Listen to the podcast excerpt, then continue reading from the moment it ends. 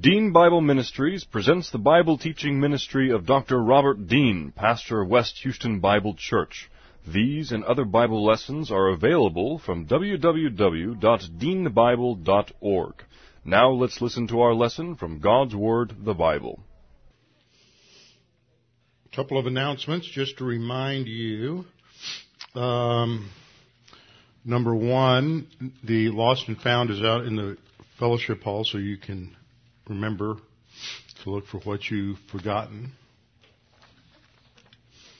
And then on mark your calendars for Saturday, December the 5th for our uh, annual Christmas party, tree trimming, and uh, Christmas Song Fest this year. And then we received an email this morning from, I did from Jim Myers, that yesterday Roman Shuvar uh, went to be with the Lord. Some of you know uh, Bogdana, who used to be Georgia, Georgia's secretary for Chafer Seminary, and her sister Oksana, who is um, Jim's secretary there in in uh, Kiev, and this is their father. He's been fighting cancer for about four or five years, and it looked like it was in complete remission for a while, and then um, it came back apparently very recently. But he, you know, in the meantime, he if he wasn't saved, he was saved, and really had a um, showed a lot of positive volition and would come to church even though he was in a lot of pain and um, just was a completely changed uh, person, just changed the whole family. So uh, he's going to be with the Lord. So you can remember to pray for them, and some of you may know uh, know them and shoot them an email of encouragement. Trust in the Lord with all your heart, and not on your own understanding.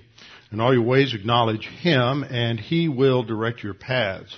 They that wait upon the Lord shall renew their strength. They shall mount up with wings as eagles. They shall run and not grow weary. They shall walk and not faint. Fear thou not, for I am with thee. Be not dismayed, for I am thy God. I will strengthen thee, yea, I will help thee. Yea, I will uphold thee with the right hand of my righteousness. Be anxious for nothing, but in everything by prayer and supplication with thanksgiving. Let your requests be made known unto God, and the peace of God, which surpasses all comprehension, shall defend your hearts and minds in Christ Jesus.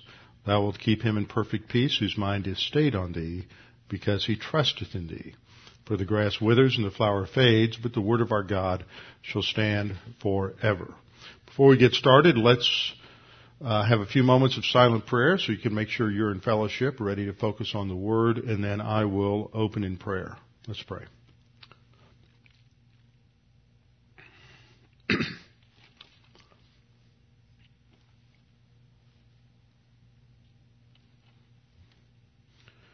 Father, we are thankful that we can come together this evening to be encouraged and strengthened by your word as we look back through these Old Testament examples of uh, men and women who stood for your word, were positive, applied your word in key times, key events in the Old Testament, and therefore are marked down as evidence in the angelic conflict, evidence in human history of your truth and, and evidence of your grace.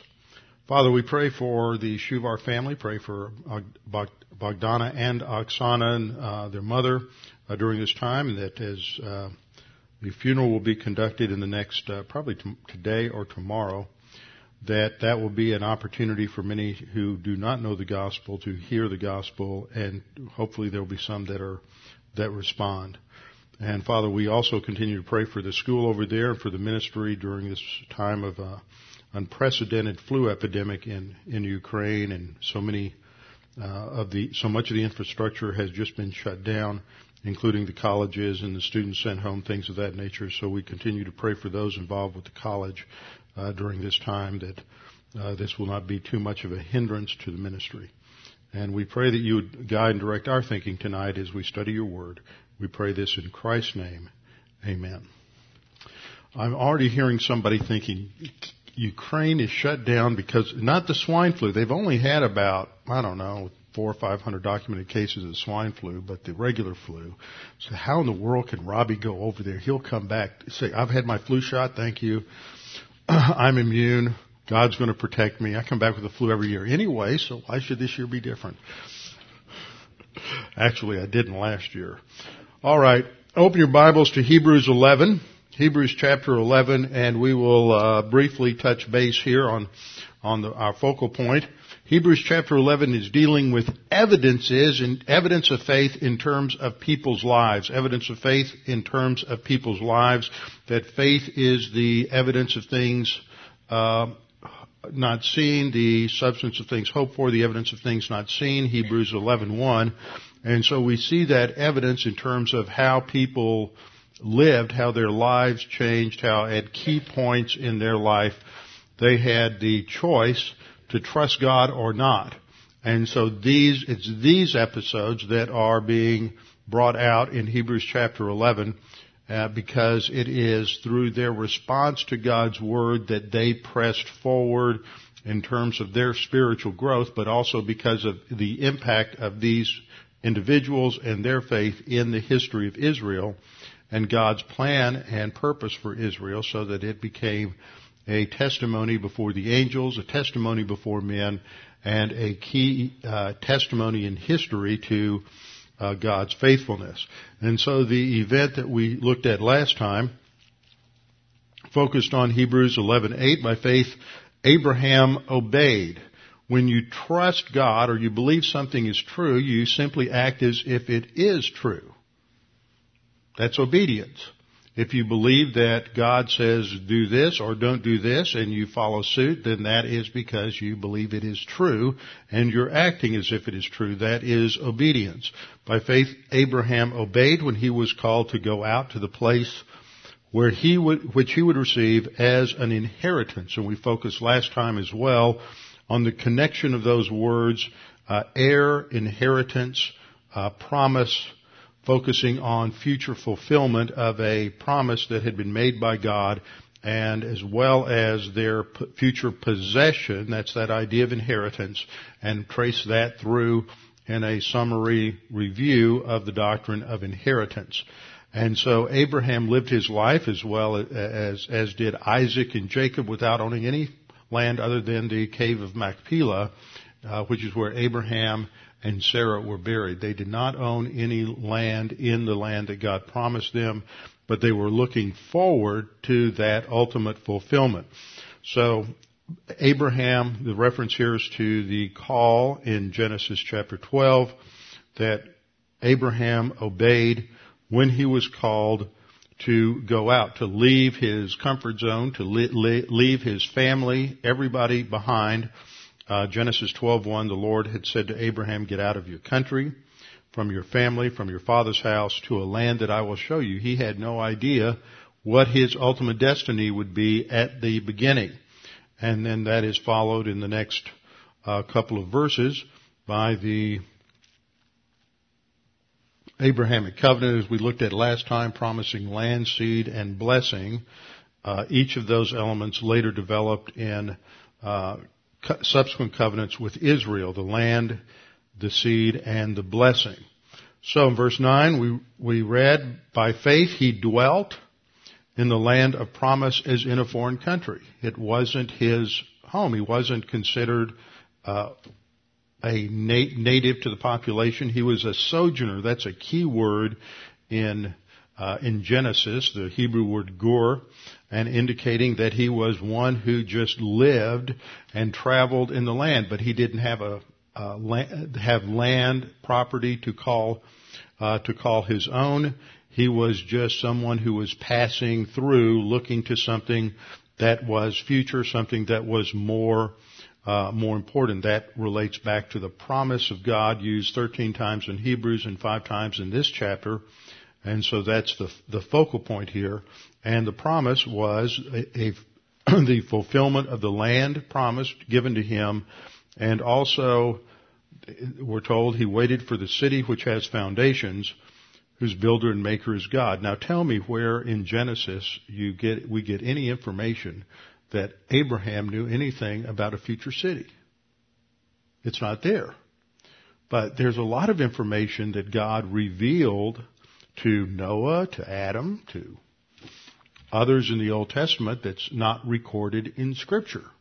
And so we can we know from these kinds of little uh, little openings, little hints, that they knew a lot more about future things. Enoch did in terms of prophecy as well. They knew a lot more about future things and about God's plan and purposes than, than we can document from looking at the scripture. And they had a clear understanding of, of much, and, and Abraham clearly did too. And as we'll see in our study tonight, he even had a good understanding of the doctrine of resurrection, which if you listen to liberal scholars, you listen to others, this is not uh, even in the Old Testament. But it's clear when you interpret the, you know, when you have the New Testament to sort of fill out the skeletal uh, revelation that we have in the Old Testament, that they did understand these particular uh, aspects. And so at the very core of Abraham's life, why Abraham is praised uh, is the Abrahamic covenant, and Sarah is praised in verse uh, verse 11 and then on into verse 12. And so I thought it would be good for us to use this as an opportunity to just review a couple of key things about the Abrahamic covenant because this is the foundation. Again and again and again, we come back to the Abrahamic covenant and these unconditional promises that God gave to Abraham. First and foremost, he promised Abraham that through Abraham's descendants, God would develop a great nation.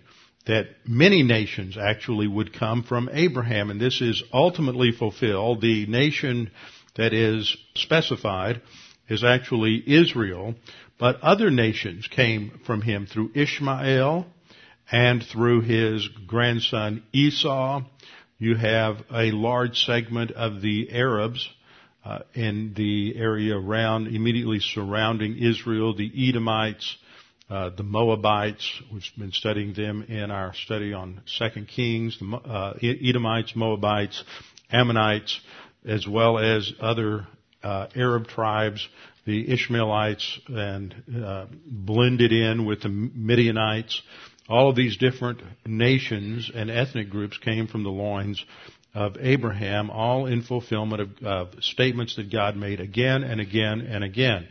Genesis 12:2, 13:16, 15:5, 17, 1, 2, and 7, and then Genesis 22:17, which is the passage where Abraham is asked by God to sacrifice Isaac. That's the next example that's going to be given in uh, Abraham's life that when God tested him, so that whole, this whole idea of testing is related to inheritance and the promise.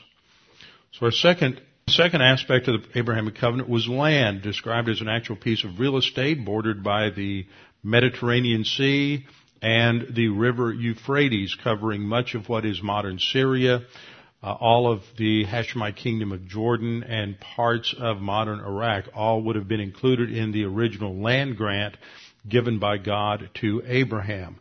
Passages in uh, Genesis 12:7 and uh, 12:7, 13:14, and 15 and 17, 13 verses 14, 15, and 17.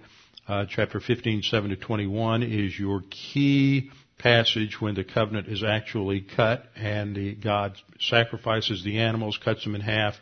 Uh, Abraham falls asleep and God passes through between the halves of the animals uh, alone, indicating that is a unilateral uh, permanent covenant. And then uh, Genesis 17:8. Third, we have uh, so the land. I mean, the nation promise relates to seed, although that specifically is going to be fulfilled in the individual of the Lord Jesus Christ. And that whole idea of promising descendants, promising a seed, must be traced back to Genesis 3:15 when God said that the seed of the woman would step on the head of the seed of the serpent and tracing that idea of seed all the way through all the way through Genesis. So Abraham the third provision first provision is seed second land third had to do with blessing Abraham himself was to be blessed by God and was to be a blessing to those around him. And this went into effect immediately as he, uh, in, in, during his life, engaged in various activities that benefited those around him. Genesis 12:2, Genesis 15:6, Genesis 22:15 through 17. God said that he would make Abraham's name great in 12:2. That is specifically a, in contrast in light of what we studied on Tuesday night with the Tower of Babel incident in the plain of Shinar. Why did they build a, build, the uh, uh, Tower of Babel in the plain of Shinar? They did it because they wanted to make their name great. And so in contrast to the kingdom of man that wants to assert its own, it, itself and make itself great, you have God saying to Abraham that if he will walk humbly in obedience with God, God will, God promises to make his name great. Uh, verse five, uh, point five, those who bless Abraham's, um, should read Abraham's descendants. I think I got a phone call right in the middle of editing that point. Those who bless Abraham's descendants will be blessed. Those who be, uh, bless Abraham and his descendants, rather, will be blessed. Those who bless you, I will bless. And so this is the basis for uh, believers treating uh, Jews well and treating Israel well and supporting Israel, not because we believe that everything that they do is right or everything that the uh, Jewish nation, that the that Israel, every decision is right. And if we disagree with national policies of Israel, it doesn't necessarily mean that one is anti-Semitic or going against Israel.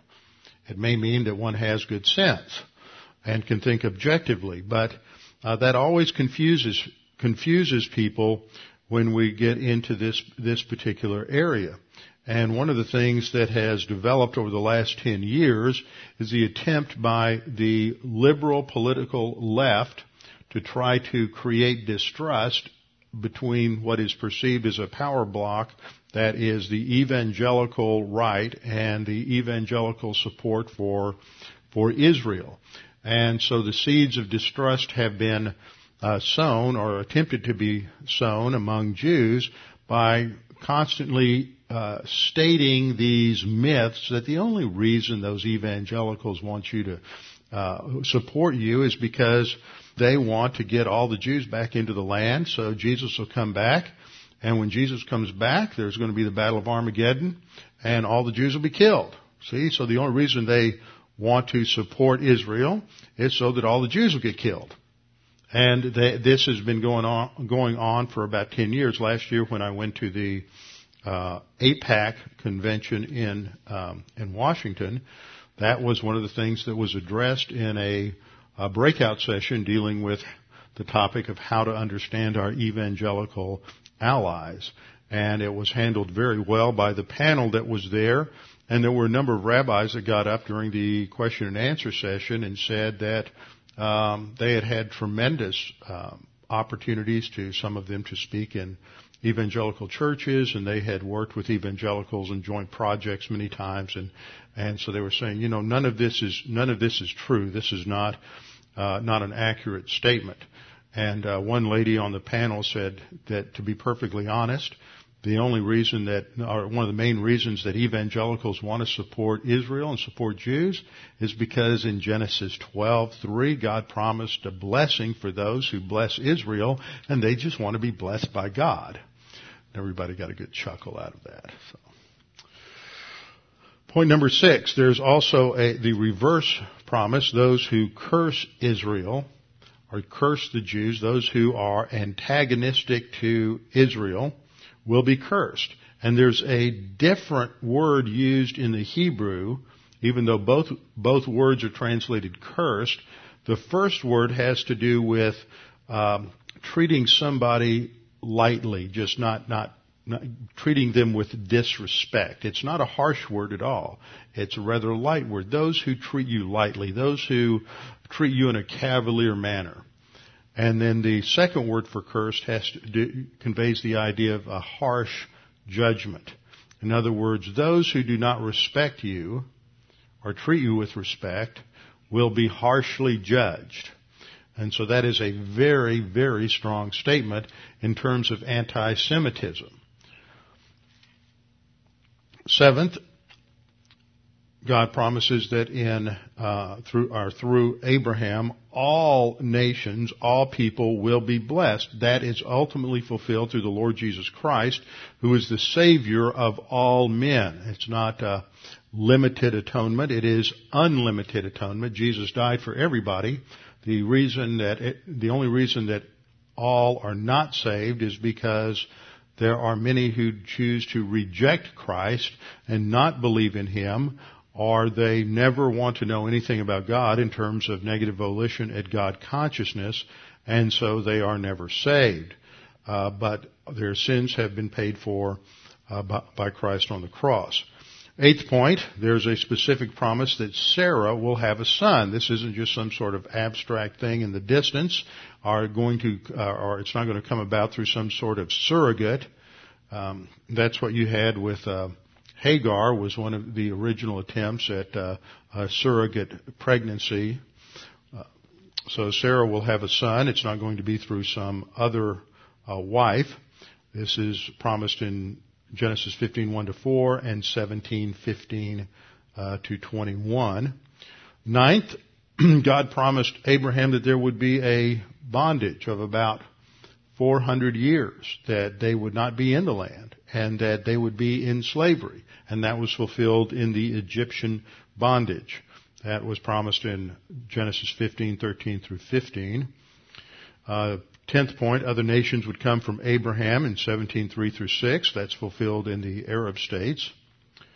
Uh, 11, uh, there was a change of name from Avram to Abraham uh, Avram meaning exalted father, which could have referred to Abraham's own father. Tendency of fathers to name their sons names that would reflect positively upon them. So um, Abraham could have been named uh, by Terah uh, to reflect upon his own exaltation. And Abraham has the sounds like the uh, Hebrew words for father of a multitude. There's often these little play on words, puns, paronomasias, whatever you want to call them in Hebrew. That uh, the names don't exactly mean that, but they sound like the words that mean that. Uh, twelfth provision. Sarai's name is also changed from Sarah, which simply means princess, to the princess. That little change in the ending uh, cha- changes the significance of the word and makes it uh, of a broader, uh, broader significance. Seventeen fifteen. Then in the thirteenth point is that there was a specific sign of the Abrahamic covenant, and that was circumcision. The Noahic covenant had a sign, that was the rainbow. The Abrahamic covenant has a sign, which is circumcision, and the Mosaic covenant has a sign, which was the Sabbath. Not every covenant had a sign, but those three did. Now, just in terms of review, because this becomes the backdrop for understanding Hebrews 11. Now, what's important here, I want to take you back to just sort of a general understanding of things is in Hebrews 11, chapter 7, I mean, Hebrews 11, verse 17, we read, By faith Abraham, when he was tested, offered up Isaac.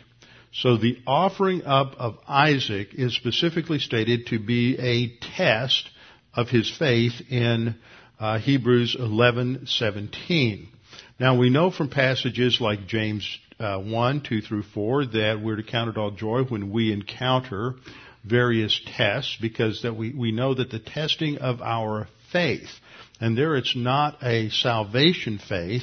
It's talking about our post-salvation faith, our, our spiritual growth faith, utilization of the faith rest drill as we grow from, as we grow in our spiritual life. So, uh, James 1, 2 through 4 emphasizes the point that we are to, we grow through these tests. And anything can be a test. A test is simply any time you have the opportunity presented by the circumstances of life to make a choice in responding to those circumstances by trusting in God and applying what you know from the Bible or doing it your own way. And that can mean just any kind of situation that we face in life, whether they are small or minor, relatively speaking, or whether they are major events. And often this, how we train ourselves to respond in the minor events, then that sets us so that when the major event occurs, then we have set ourselves so that we don't have to think about it. We are trained to fall into that pattern. And if you don't, then when you hit the stress points in life and the external ad- adversity builds up, you're going to fall back on what your normal operating procedure is, which is go- either going to be utilization of the stress busters, the problem solving devices of scripture, or you're going to do it your own way out of the flesh, one or the other. This morning when I was, uh, waking up and drinking, trying to get, work my way through my third cup of coffee and make sure that the upper and lower eyelids were no longer close companions. I was watching an interview on Fox News with one of the police officers that was uh, first responder on the scene in the shooting that occurred at Fort Hood last week. And he had been a in the military. He was retired military, I believe. He had served 20 years. He was military police and he had been on working for uh, I believe that they were they were Killeen police officers that responded. They were civilian police anyway that responded to that event, and this was the first time that he had ever fired, been in a situation where he needed to draw his weapon and fire it in the line of duty. And the interviewer said, "Well, how, how did you how did you respond? How did you know what to do? What did that feel like?" He said, "We have been trained so much and going to the range, firing over and over and over again, that it gets into your muscle memory so that when you hit the real situation, you just respond in terms of your training. And that's what he did. And see, if you don't train yourself and discipline yourself to respond to the little seemingly innocuous situations in life, where you train yourself to respond biblically every time, then when you hit the tougher adversities and challenges in life, then you fall back to your default position. It's when you get in the fire in the spiritual warfare firefight of your life, it's too late to figure out how to draw your weapon and shoot it. You have to already have that in muscle memory, so it just it becomes an automatic response so that you don't think about it, you just respond in light of your training. But the training doesn't come from the pastor. The training comes from your mentality, from your mindset, and how you apply what you learn on a day-to-day basis. All the pastor can do is teach you the principles, but you're the one who has to apply them every day when you're driving down the freeway dealing with some uh, incompetent cashier at the bank or whatever it is. You have to make those decisions. Are you going to be irritable and grumpy and impatient? Are you going to uh, respond in grace and kindness and all of the other attributes that we that need to be part of our our life? Are we going to trust God when things don't go the way we should? When we lose our job? When our investments go south? All of these kinds of things that hit us, are we going to be maintain that relaxed mental attitude that comes because we know that our life and our times, our circumstances are in the hand of God and we can just then rest and relax and think in terms of, well, how does God want me to, how to use me in this situation now that this has happened? And if you're not relaxed from doctrine, then what's going to happen is you're going to hit that situation and you're going to press the panic button and you're going to uh, fall apart. And then three days later, you're going to say, okay, now wait a minute. I think I learned something about this in Bible class. Let me go find my notes. And that's a little too late. You've been failing the test for three days. So,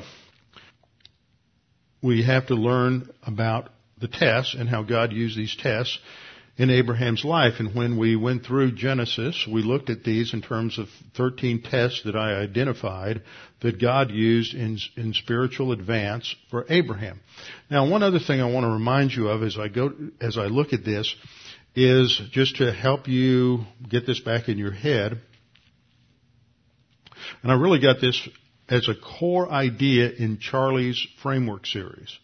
And that is to recognize that how the Bible, the New Testament, uses Old Testament events and people and how the New Testament then connects these Old Testament people and events and situations to key doctrines that are then further developed and further enhanced in in the New Testament. It shows the unity of Scripture. You're not going to therefore just as, and I'm really teaching to prep school teachers here, that means you don't just teach the life of Abraham where it comes across as some sort of uh, historical or biographical study. How do New Testament writers, under the inspiration of the Holy Spirit, go to Abraham and use Abraham. There are various ways in which Abraham is brought up in New Testament context. One is the importance of the Abrahamic covenant. And that's primarily in Galatians chapter 3 and Galatians chapter 4. Also, you have Abraham uh, used as the father of, of, of faith and, and, and the one who's justified by faith. And he is the picture of justification by faith. And that's Romans uh, chapter 4. And then here in Hebrews, the picture is of Abraham as one who grows. We see his whole life in, in more detail almost than anybody else in the Old Testament. And we see his spiritual growth from Genesis 12 to Genesis 22. In those 11, uh, 11 chapters, we go through Abraham's life and we see him grow from where he is in Genesis 12, not trusting God, trying to solve his problems on his own, uh, not really understanding everything, partial obedience until we get to Genesis 22 and God tells him to kill the promised son and to sacrifice him and he says yes, yes sir and heads off without giving it a second thought because he was completely confident that even if he did kill Isaac, that God would bring him back from the dead. He just, he rest, was resting and relaxed in the promise of God. And so that was more real to him, finally, than anything else. And that's where we need to be. So just a reminder of this because it charts our own growth and it picks up on that idea of a, using the Bible eh, to give us a framework for thinking. It's not, not, you know, I also saw this, I saw a problem with this in the trips that we've taken to Israel. In fact, I tried to, I've been working on a travel manual. Arnold Fruchtenbaum's got a great book on the historical geography, uh, travelers, I forget what it's called, but it's like a travel guide for Israel. Ex- very extensive. But it's history. It's archaeology. Period. Boom. No theology there. You go to all these other Christian travelers guides to Israel and all these different things you can pick up at the, at the store. They don't differ at all from the travel guides that are written in, in the secular marketplace. They just give you historical information. You go to Israel, you go to, you, you listen to many pastors and many, uh, um, you know, Bible teachers, seminary professors, and they'll take you to a site like, uh, you, know, the, the wall, the, the Temple Mount, Mount of Olives, Bethlehem, wherever, and they'll just go through the history of what happened there. This is what happened, period. The real issue is why is it important that that happened here? How does that fit within God's, God's plan from Genesis to Revelation? That's where you can then answer the question, why is it important for me to really know and understand this and how does this shape the way I look at and respond to the events of life?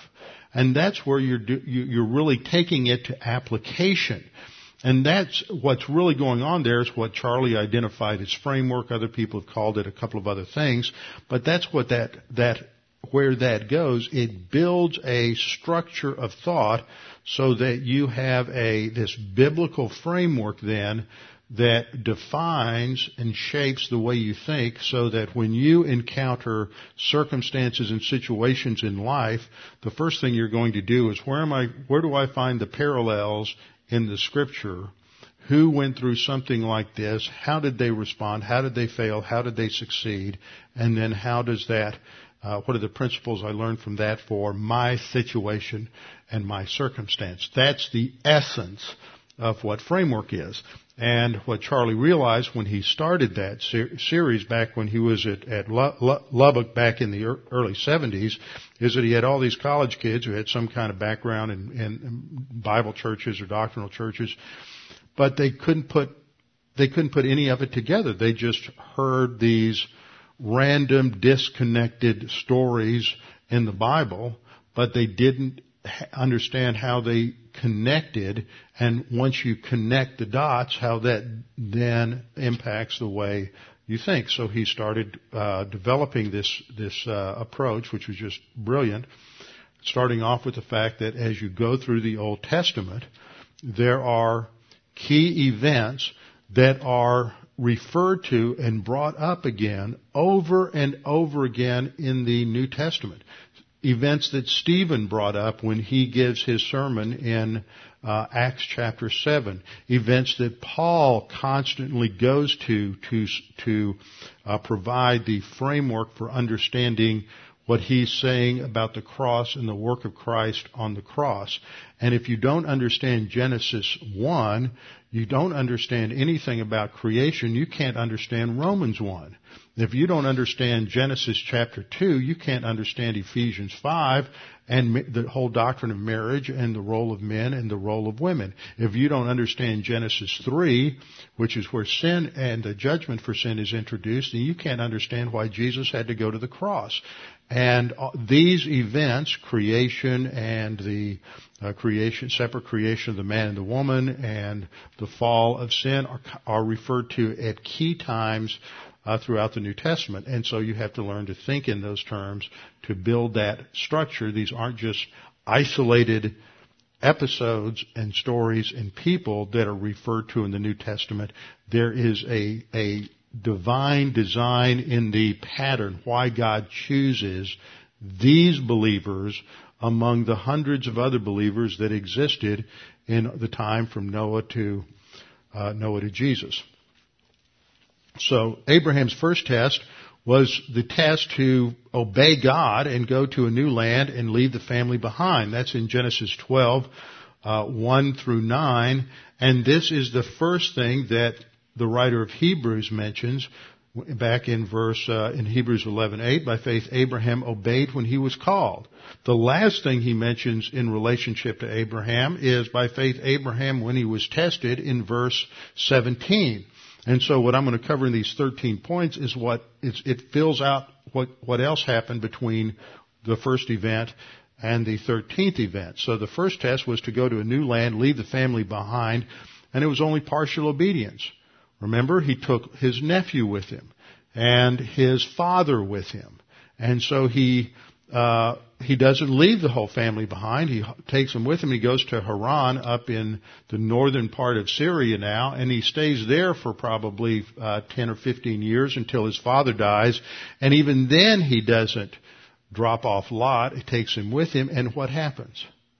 That creates a problem. We get into Genesis chapter uh, 13, and Lot's herdsmen are having battles with Abraham's herdsmen. There's all this family conflict that comes along because whenever you try to solve the problems in your life with human viewpoint, what happens is you create new problems. Because human viewpoint never works. There's a way that seems right to man, but the end thereof is death. So human viewpoint uh, may provide a, a, what, a seemingly temporary solution, but it's going to exacerbate the problem in unintended consequences, and you're going to be faced with a new battery of problems which come as a result of uh, of those bad decisions. And if you extrapolate that to a nation, when nations use bad decisions from human viewpoint to solve their problems, then all, all that happens is it creates a whole new series of problems, and those problems make more problems until eventually that house of that house of cards for those nations eventually collapses because it's all built on a uh, on a on a fantasy foundation. So Abraham has partial obedience and it sets up for future problems. Second, uh, test is the test to trust God by staying in the land. He had orders from God to go to the land, but no orders to go out of the land. And so when he got in the land, he had a test because all of a sudden the land that is going to uh, provide for him uh, comes under this famine and drought, and he decides, oh, I have to go solve the problem myself. I'm going to head down to Egypt. Now, if you were anybody else in the world, it was okay to go to Egypt to get food. But if you were Abraham, it wasn't because God had given you specific revelation that He's giving you this land, and the issue is, are you going to trust God to provide for you in this uh, set of circumstances? So he failed. He went to Egypt for food without divine authorization. Uh, decides he has to lie about his relationship to Sarah because he's afraid that the Pharaoh. You just see a really wimpy Abraham when he was younger 50, 60, 70 years old, but he was younger compared to how old he lived. Um, so it sets up other problems down the line.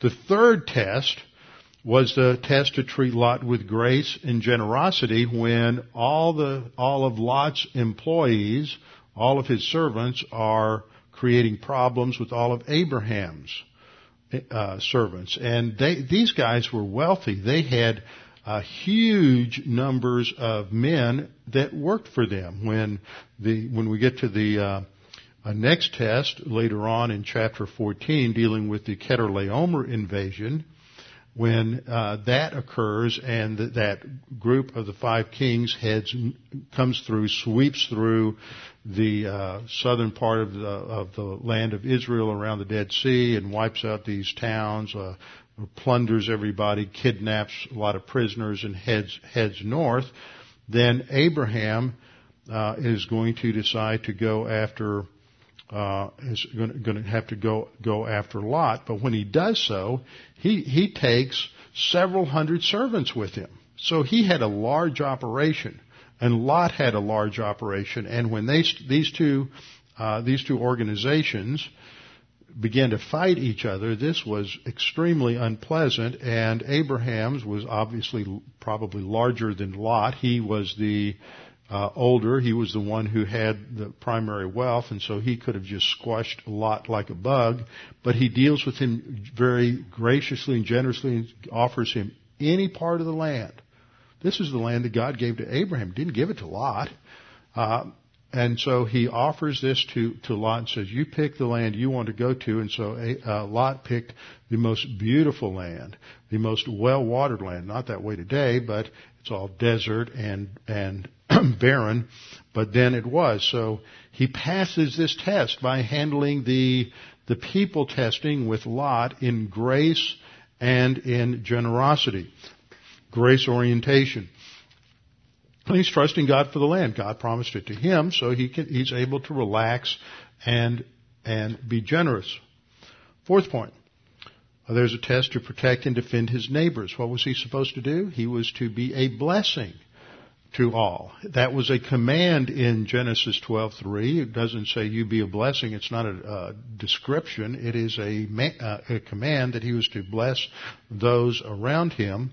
And so when the Chedorlaomer invasion occurs, and they come down and they wipe out these towns and steal everything and kidnap the people and haul them off into captivity, he organizes all of his men and he goes after them, exercises the initiative, and he defeats them. And obviously he's trusting God in the midst of all of this to provide him the victory, and he defeats these uh, kings, rescues Lot, and uh, rescues all of the plunder, all of the uh, material goods that had been stolen, and returned everything to its original owner.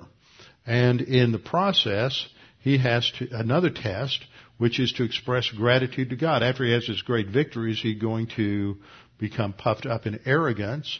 and Think about how great he is and what a great victory he, uh, he's had over these uh, these this organized army, or whether he's going to be humble and express gratitude to God, which is what he does. So he passes the test, and he gave of that which he rescued, he gave a portion to Melchizedek. So he passes that test. Then the sixth test was a test to quit worrying about when God's going to provide for the seed. God promised you a seed from your own loins. Just relax. It'll happen when uh, God's timing comes along. Don't push it. And so God pro- gives him a promise at the beginning of Genesis 15 in the first verse where God says, Do not fear, I am a shield to you. Your reward shall be very great. There's your promise. And what's the promise going to bring? A reward, inheritance. Notice the connection between uh, those ideas. And then it's in that chapter that God is going to cut the covenant, formally institute the covenant with Abraham by laying out the sacrifices, splitting them in two, causing a deep sleep to fall upon Abraham, and then God alone passed between uh, the sacrifices. So Abraham passes that test.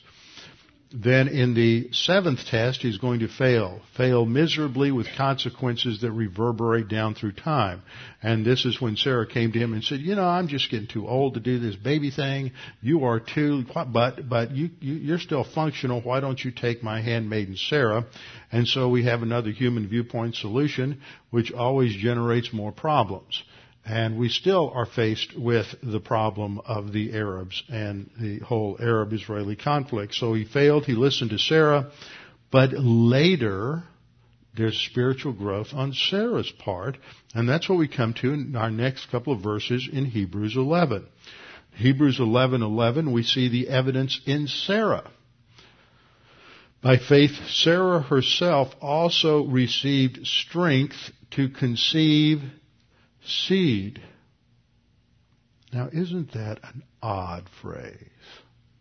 Women don't produce seed. Men produce seed. Women produce an egg. But the term is used because it connects the dots of the seed terms from Genesis 3.15 all the way down to Jesus. By faith, Sarah received strength. This is referring to the fact that God physically and I mean miraculously restored her physically so that she could reproduce. He restored her reproductive uh, organs. And I have heard a medical doctor uh, talk about this, all that would be involved in this, because when a woman has gone through menopause and all the things that happen to the womb and the ovaries and everything dries up and the, doesn't produce eggs anymore and everything is shot.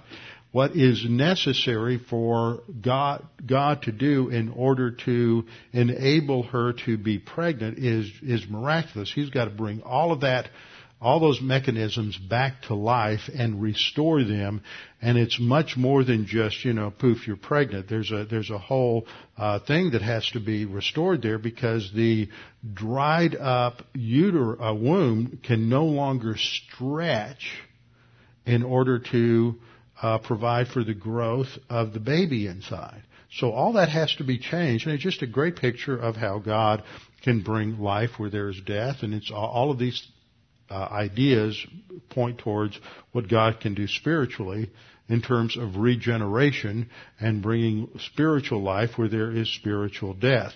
So Sarah received strength to conceive seed, and she bore a child when she was past the age because she judged him faithful who had promised. So she is trusting in the character of God and focusing on the promise that he had made to Abraham and that God would fulfill that particular promise. And that takes us back to Genesis 17, 16 through 19. And this is where God is speaking to Abraham, telling him that, that the seed is going to come through Sarah, and in verse 16 and 17, God said, And I will bless her and also give you a son by her. Then I will bless her, and she shall be a mother of nations. Kings of peoples shall be from her. Then Abraham fell on his face and laughed.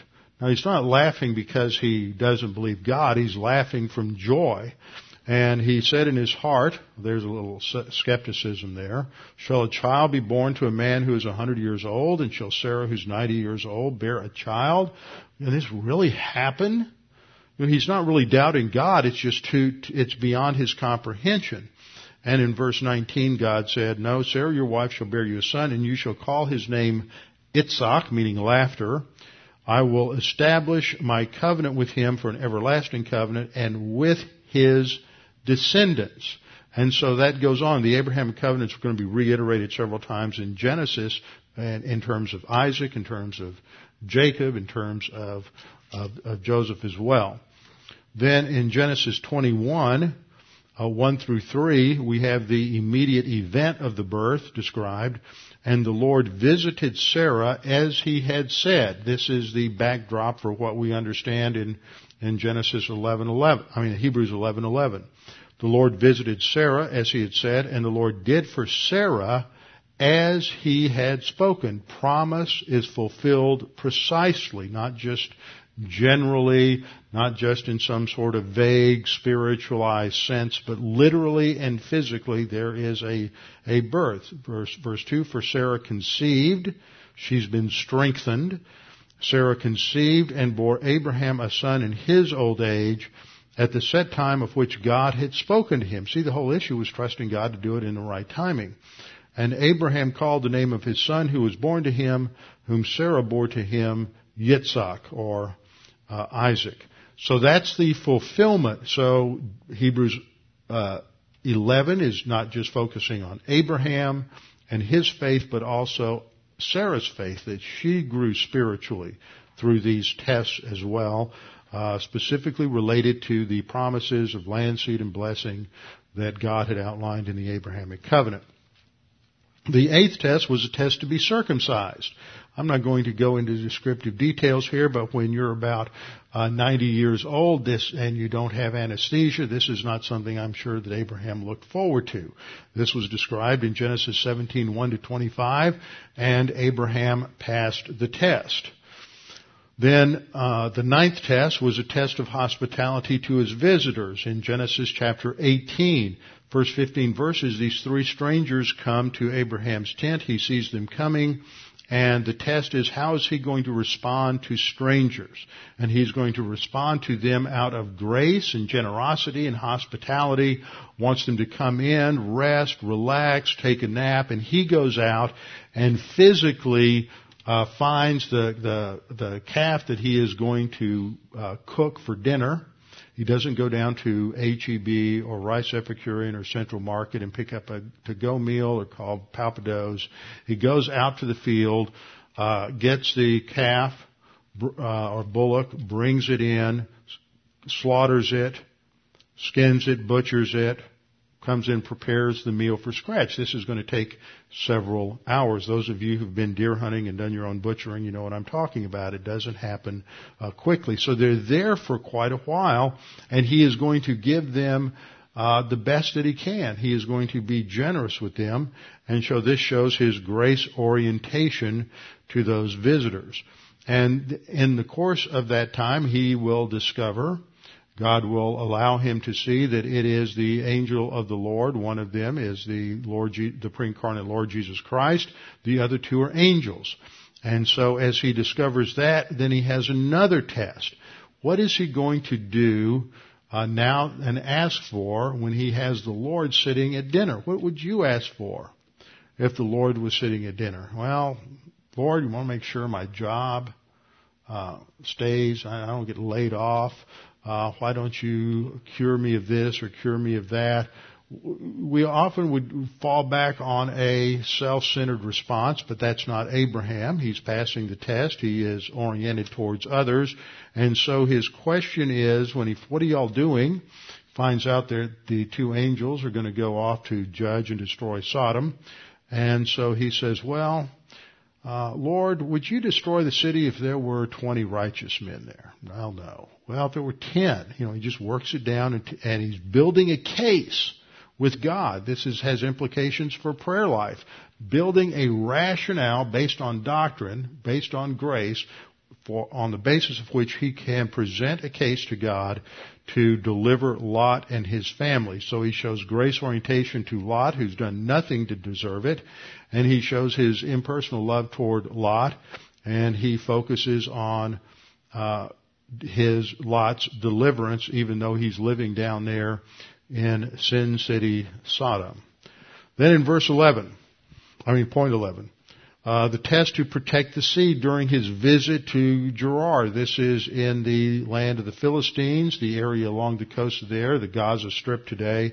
And he goes there, and once again he pulls the same stunt. So we have patterns. You just keep committing the same old sins you ever did. Don't don't get self-righteous with Abraham just because it's 20 years later. He's still trying to lie about Sarah and pass her off as his sister.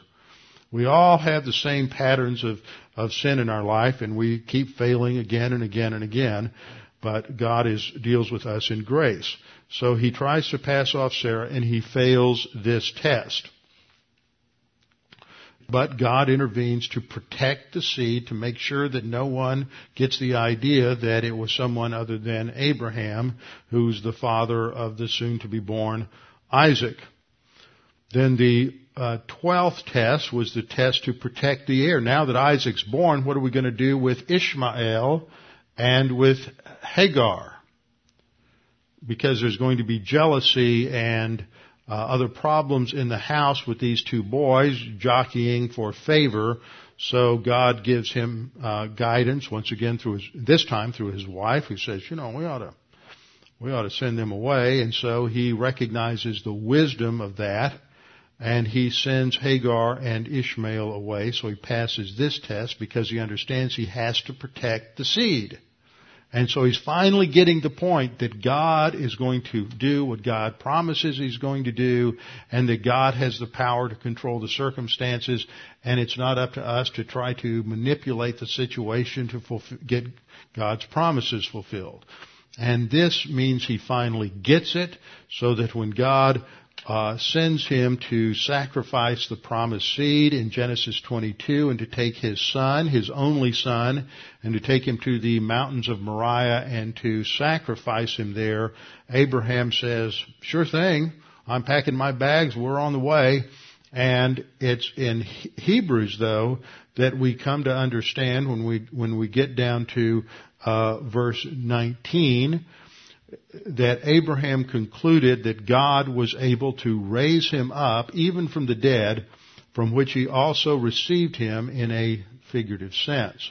So, the point is that Abraham clearly understood the whole doctrine of resurrection and knew that God could raise Isaac from the dead because he would, he would have to in order to fulfill his promises because he had finally learned God always fulfills his promises. He never breaks his word and you can always trust him. So, this then is the backdrop for our study on Hebrews 11, 11 and 12. And this leads into the conclusion at this part. There's an intermediate conclusion in this section, verse 13, that these all died in faith. Who are the these?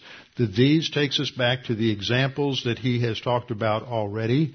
Uh, Abel, Enoch, Noah, Abraham, and Sarah.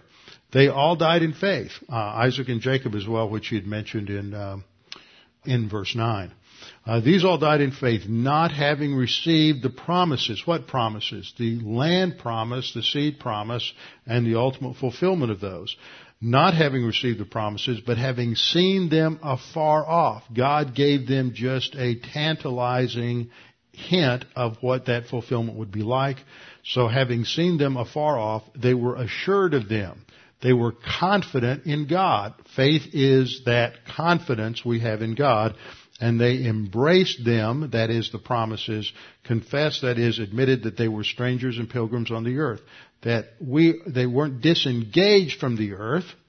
They were involved in commerce. They were involved in uh, trade. They were involved in all kinds of things, but they still recognized that that wasn't the ultimate end. The ultimate end has to do with the heavenly citizenship, the heavenly destiny, not the earthly destiny.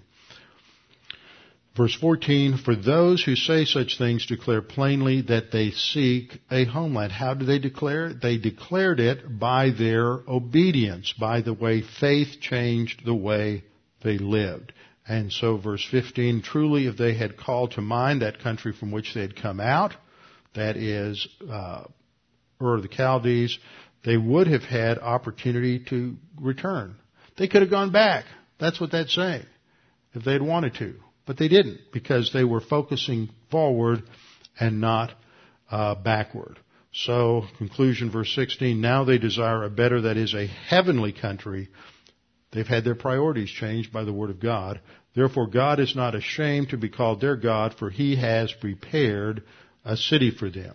So we'll come back next time, look at a couple of uh, ideas that are inherent in this in terms of earthly responsibilities and heavenly uh, destiny, and then we will press on into the next section of Abraham's life, dealing with the test of uh, with Isaac. Let's uh, close in prayer.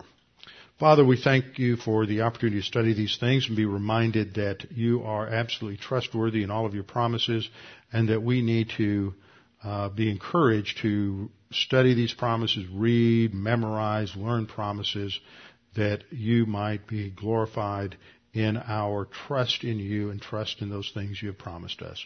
Father, we pray that you would strengthen our faith as you strengthened uh, Sarah in order for her to give birth that we might be uh, strong witnesses and a strong testimony for you and your grace and all of your character and attributes. We pray this in Christ's name. Amen.